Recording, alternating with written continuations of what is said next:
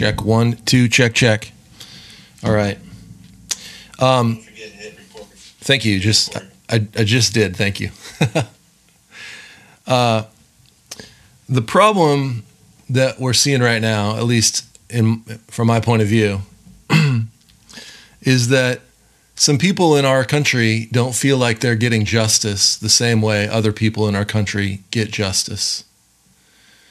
And uh, that's really not a new that's really not a new problem. You can you you're free to disagree with me if you feel like that's the problem. That seems like an obvious that's one of the obvious problems. Like, why are people so mad right now? Because they feel like justice that some people in our country get, they're not getting the same way. Uh, I tend to agree. You don't have to read the news too many times, right, uh, to see that uh, certain segments of our society get the worst end of the thing. They seem to get it over and over again, and uh, that's not that's not right. And God saw that the lack of justice in a society would be a problem from the very beginning. Like, this is not a, a new problem. So I want to take you back in your Bibles to Exodus chapter twenty-three. So I want to go way back to the second book of the Bible, where the Lord is hasn't even barely got Israel out of the out of Egypt yet. They're nowhere near the promised land. And he wants them to love and trust him, and they won't do it. And so he's got to give a bunch of laws to rein in their wicked hearts. And they don't want to do that either, so he's got to give them more laws and more laws. Like, in other words, all these laws are because the human heart is having a problem loving God and loving its neighbor. So all these laws get piled on. And one of them is in Exodus chapter twenty-three, verse six. And it's it's in a list of what, what feels like kind of random random laws or random instructions, but there's actually like a, a set of them that all that all go together, starting way back in way back in Exodus twenty-one. Uh, but I'm looking at Exodus twenty-three, verse six. You shall not pervert the justice that's due to your needy brother in his dispute. You shall not pervert justice that's due your needy brother, right? So there's going to be somebody in need, and you. What, what's the command here? You need to do justice for them. You shall not twist justice. You shall not apply justice differently to the needy person than you would to somebody else. And why does God have to make a commandment about that? Because he knows that crap's coming, right? That stuff is in the heart of man. And so he has to make a command against it.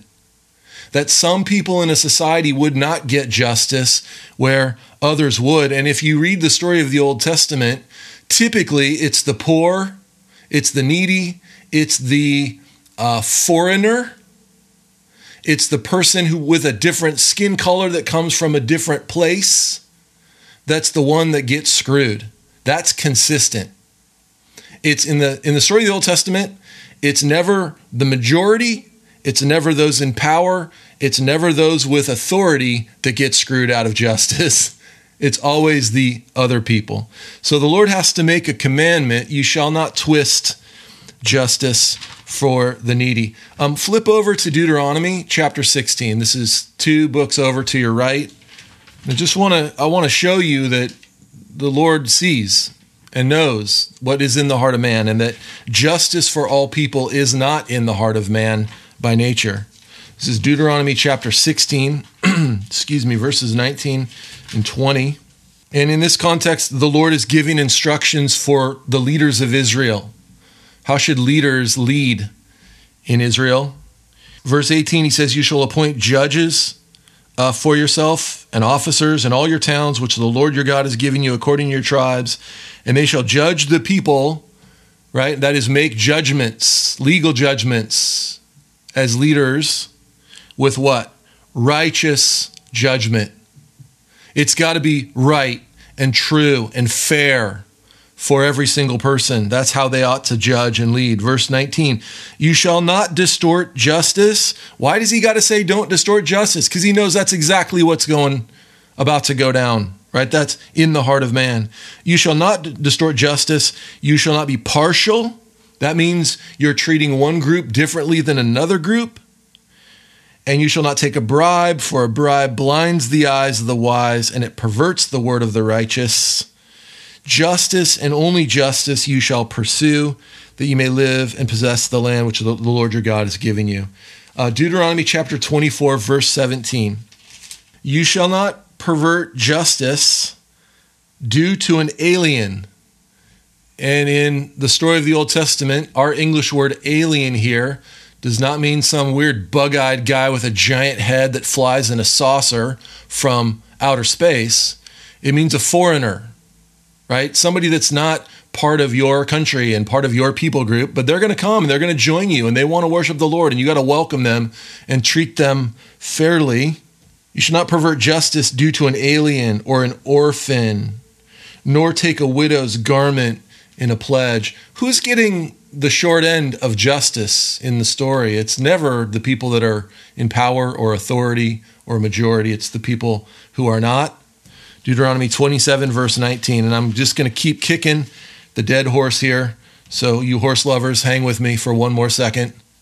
In Deuteronomy twenty-seven, starting in verse eleven, the Lord lays out twelve curses for people who will not listen to the voice of the Lord and love the voice of the Lord and trust the voice of the Lord, but they want to do their own thing.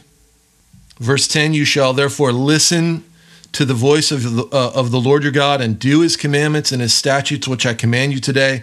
And then he said, cursed is the one who doesn't, and cursed is this other one who doesn't. Verse seventeen, um, nineteen, cursed is he who distorts the justice that's due to an alien, an orphan, and a widow. Cursed is the person that twists the justice. Um, and then all the people are supposed to say, yeah, heck yeah, amen, that's right. Cursed is that person, because we believe in freaking justice around here. Right? We believe in justice for all people, orphans, aliens, foreigners, widows, people that are different than us, and different skin color than us, different countries than us. We believe in that. Amen. Why does he have to command all this? And why does he have to go over this justice thing over and over? Because it's in the heart of man not to bring justice to all people. It's in the heart of God to bring justice for all people. He rules in righteousness and justice. It's not in the heart of man.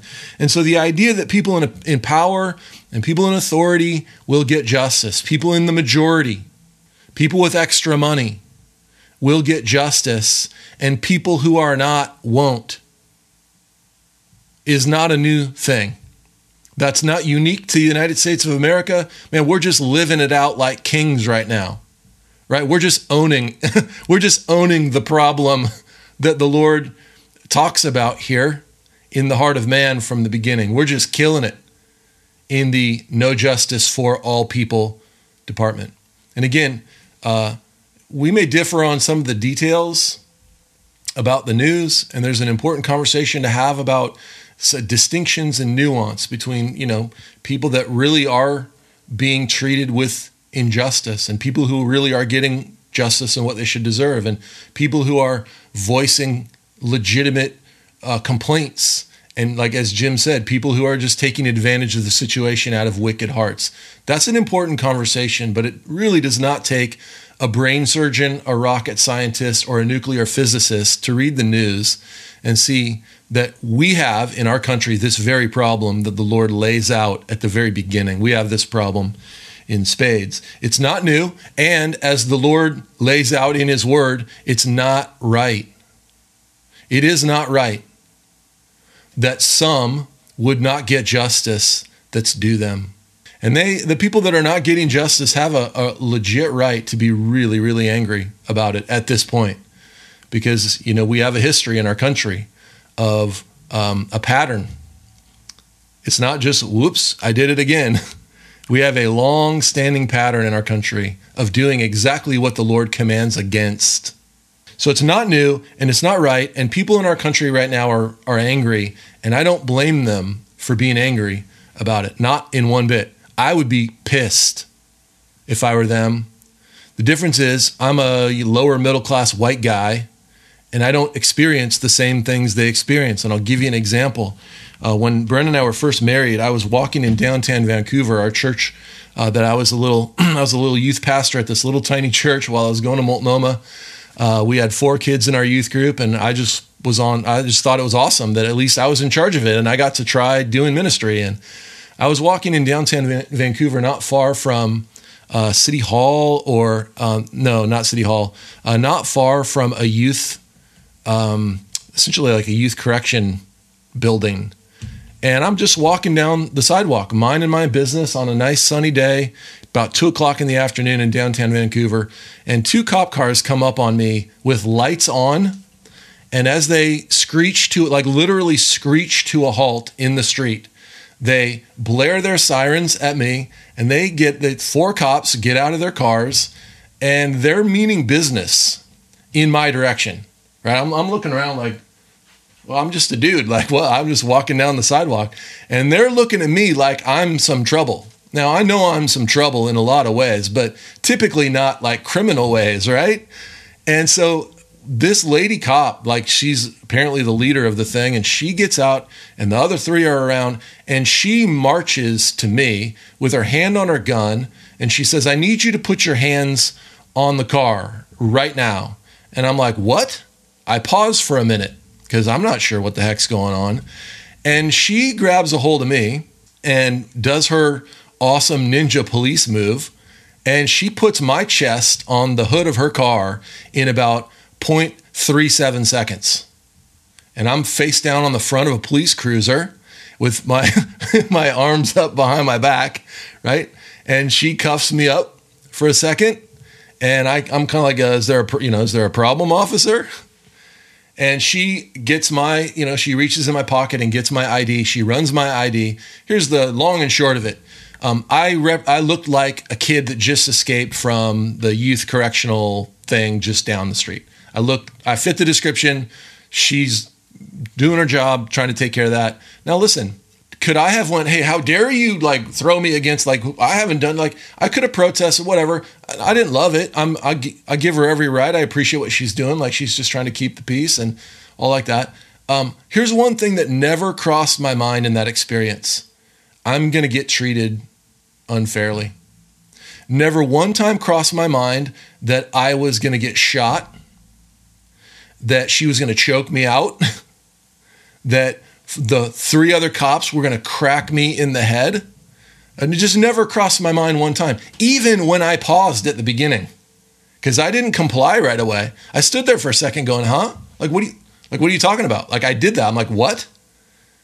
It just never crossed my mind. So I'm not mad because I just didn't get the short end of that. Now, I have a, a friend from high school. She married an Af- she's a white girl. She married an Af- African American guy, and they've been married for as long as Brenna and I have been. Them, they're thirty years in. Uh, their grandparents, they they love Jesus. Their kids are starting in college or finishing college, starting. Their kids are my kids' age. Their kids are stellar athletes, stellar students. Their kids are involved in leadership at my old high school. So Jenny's kids go, they they go to our old high school, and Jenny has been sharing how she has had to explain to her sons that if you get pulled over by a cop for, I don't know, rolling through a stop sign, you didn't signal, I don't know, you fit the description of somebody we're looking for. She's had to warn her children throughout their growing up period about what could happen. And so you have to be extra careful, and you have to go four extra miles to make sure that you don't get in trouble that Jeff Olson never would have gotten in trouble for the same thing. Does that make sense? And I'm going to be honest. If I had to explain that to Evan, hey son, you're a lower middle class white kid, here's how justice comes down for you, I would be pissed. Especially if I saw kids like Evan or guys like me getting the short end of it over and over and over. I'd be pissed. I'd be furious. So I get it. I one hundred percent get it. Okay? So the problem that we're having is nothing new, and it's not right, and the anger that part of our country is feeling is legitimate. Right? Now, again, some people are taking anger in a direction that's not. Don't worry, I'm going to address that. So if right now you're going, hey, nobody has the right to take their anger out on stores downtown, I get that, right? I'll get there. Just give me a second, right? That's in the Bible too. I'll get there. Trust me. Just walk with me through this. I get how mad they are. I don't blame them one bit. I would be too. Just I'm white, and I just don't ever have this problem. Right? Not one time. Protesting in this country is not only legitimate based on the First Amendment in our country, which is neat and cool and all.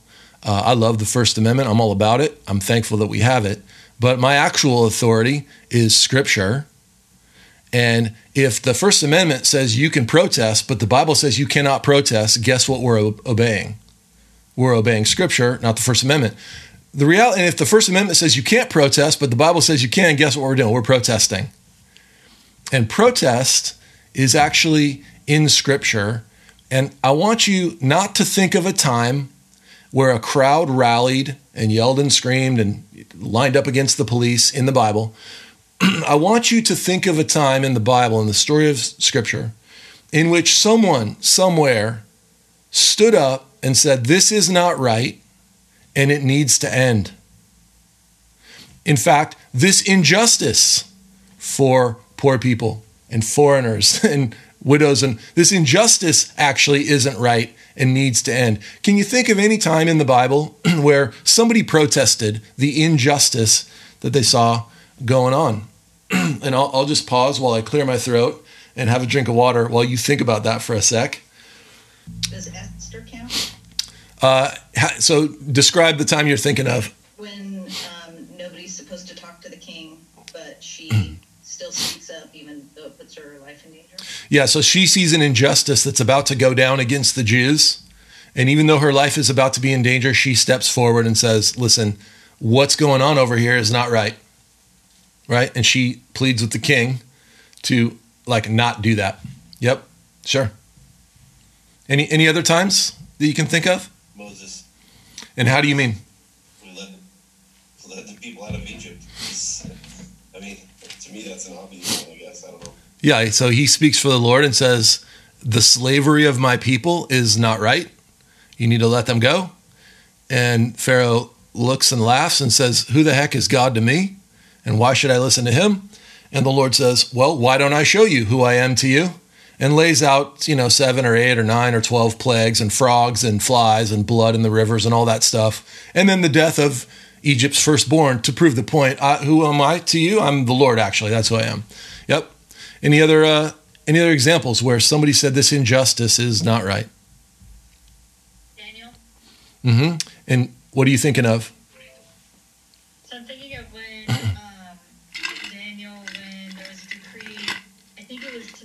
to anybody else but the king. Yeah, you, yep. Got to bow down to the statue. Yeah, and then Daniel just went home and he prayed by his window instead of like yeah. praying like hidden. Right. He prayed in front of everybody. Yep. Yeah, and then not only did he just pray, he and his buddies, what? They refused to bow down. They actually not only s- said this isn't right, they lived it out.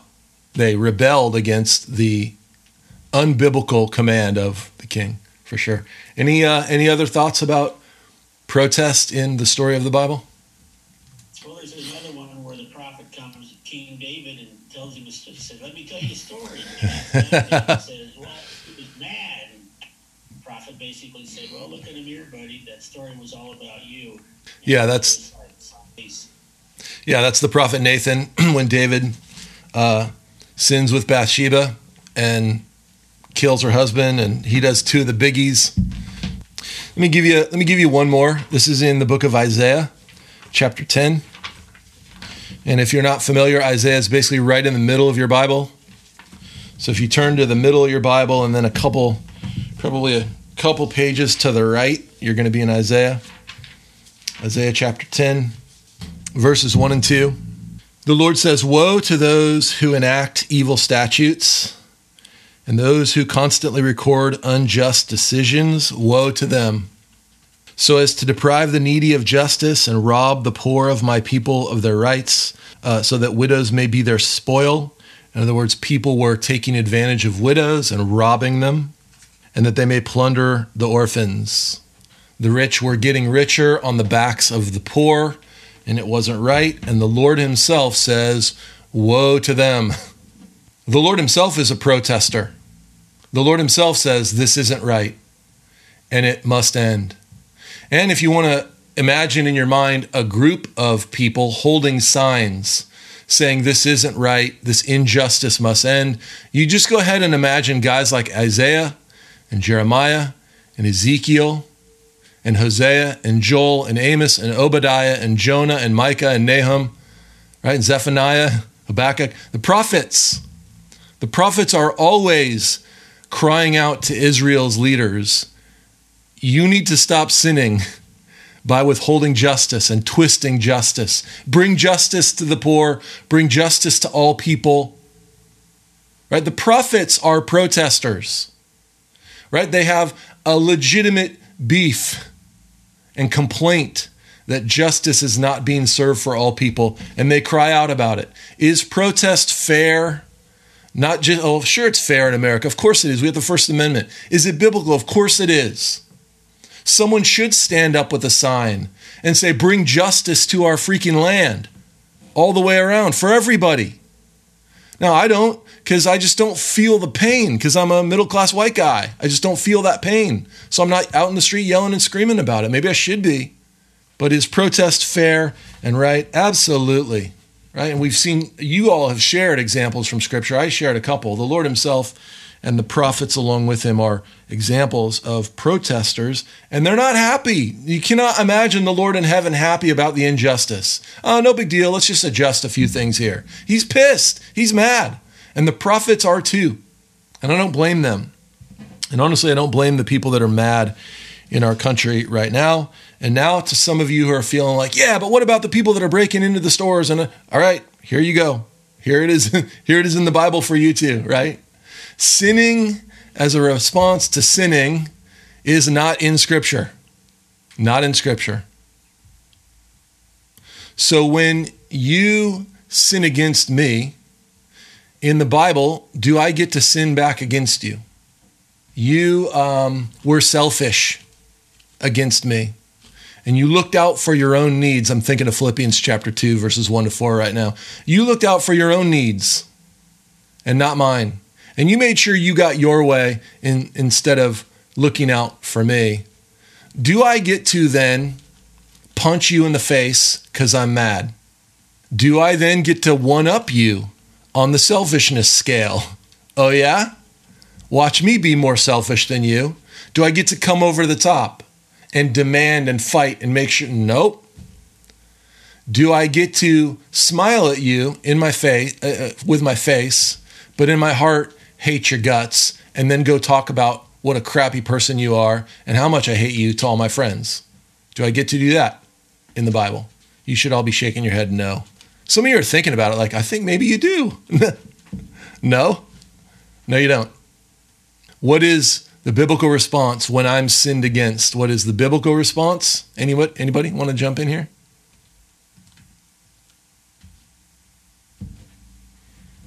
And I got to teach the Bible more. You guys are slow on this one. And what do I do with your sin against me?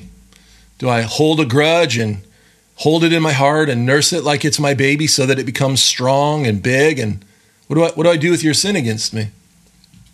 What if you don't apologize? I'm supposed to forgive you, right? Nod your head, yes. Forgiveness. So the biblical response to being sinned against is not sinning. And stealing people's stuff, destroying people's stuff, which is just another way of stealing, depriving them of it. That's sinning. The anger and hatred in the heart of the people doing that kind of thing is sinning. And in no way, shape, or form is that an appropriate response, even if you have a legitimate grief, even if your cause is the most righteous. You don't get to respond that way. So you can see where I'm coming from is that we have a problem on all ends of this thing, right? We have a problem in the heart of a particular police officer who does not do justice. Now, nobody loves the cops and the firemen more than I do. They're my favorite. But we got to admit, man, some of these guys are doing some stuff they should not be doing. We got a problem in the heart of a police officer. Now we just we have a pattern of several of these who's not doing justice. That's a problem. There's wickedness in his heart. There's no love in his heart. There's no justice in that guy's heart. We have a problem in that, in some cases, uh, whole systems of law enforcement will not hold those types of guys accountable for their wickedness. That's a problem. It's a huge problem. We have a problem with we yeah, we have we have a problem with like anger and rage that is not being handled correctly. We have a problem on the far end, as Jim was saying, of people just who are wicked and trying to take advantage. Right? I get that there are some people that are so mad and so angry, and they slip up and they say some stuff, and you know, like I can I can see that. But we also have a problem on the far end of it, of people just fully being wicked and taking advantage of the situation for their own gain. There's a problem all the way around here, and it's the wickedness of the human heart. It's there is so little love for our neighbor and even for our enemy on all sides. It's a huge problem. And in the Bible, what is the solution to the problem of no love in our heart for our neighbor and for our enemy? In the Bible, the solution is a transformed heart, right? That people would be given a heart of love. And I want to, again, go back to Deuteronomy chapter thirty, verse six, because, you know, the Lord's brilliant. He's infinitely intelligent. He knows all things, and he knows the heart of man, and these problems and solutions are nothing new. In Deuteronomy chapter twenty-eight and twenty-nine, essentially Moses says to Israel, you're going to go, God's going to lead you into the promised land, and you are going to, if if you if you love the Lord and walk with the Lord, he'll bless you like crazy. You'll have more cattle and crops than you know what to do with. It's going to be so sweet if you just love and trust the Lord and walk with the Lord. But I know what's going to happen, Moses says, and you're going to go into the promised land, and you're going to forget and reject the Lord, and you're going to love idols, and God will curse you. And the skies will become like iron, and your cattle will die, and your crops will fail. And that is a result of your abandonment and rejection of the Lord and your love for idols and your lack of justice for the, so this is the problem that he had already commanded against. There will be wickedness and injustice in the land, Moses says, and God will curse you for it. So all the problems that we're experiencing right now, Moses says Israel is going to pull off right the minute they get into the promised land. And all you have to do is read the story of Joshua and especially Judges, which is brutal, and the story of the kings, in which there is no justice in the land. Everyone's doing what's right in their own eyes. This is the theme of the book of Judges. There's no king in Israel to bring justice. So God has to promise that a king from the family of David would come in the last day, and he would rule with righteousness. The problem in Israel is there is no justice and righteousness because of the wickedness of the people. The Lord says, or Moses says in Deuteronomy thirty, verse six, after all that is said and done, you'll go into the land, you'll reject the Lord, you'll worship idols. God will kick you out of the land. And ultimately, then in the last day, God will circumcise your heart. He will transform your heart so that you will love the Lord with all your heart, soul, mind, and strength. God will give you a heart of love. And wouldn't that solve the problem? What is the great commandment? Love the Lord your God with all your heart. And what? Love your neighbor as yourself. And let's take, let's take Jesus one step even beyond that. Who's my neighbor? Even your enemy. So we have one great problem in our country, right? The the selfishness of those in power and authority and their unwillingness to bring justice to some people around us. And the Lord cries out against it, and the prophets cry out against it. And I don't blame some people in our country for being mad and crying out against it. But what is the real solution here? It's not breaking down windows and stealing crap from the mall, burning stuff. What is the biblical solution? It's repentance all the way around. And in repentance and in faith, God gives us a new heart, a heart filled with love. This is what I'm thinking about what's going on in our world right now. there are political conversations to be had and laws to be made and criminal justice uh, cases to be pursued and prosecuted, and that's all fair and well and good. And we may negotiate a political solution where all sides kind of calm down a little bit and, and, and we get back to, I don't know, maybe we don't get back to normal, maybe we progress a little bit, but the real solution is the transformation of the human heart so that our country would be filled with people who have repented of their sins and who trust the Lord and who have had their hearts changed from hearts that are self-centered. And in Philippians chapter two, which now we're going to look at next week, hearts that look out for their own needs, which is not just and right, and they make sure that their own needs are taken care of over other people so that their hearts are transformed to ones that will consider others more important, consider people that are different more important, consider their neighbor, even their enemy, more important. They would look out not only for their own needs, but for the needs of other people. This is actually the solution to the problem. The world needs the gospel more than ever. Maybe not more than ever. I feel like it's different details, same root problem here, which is why the solution has always been the same. It's the gospel. People need to know that there is hope, not in a political leader. Your guy is not going to vote the right stuff in, and if you vote the other guy or the other gal in, she's not going to solve this problem.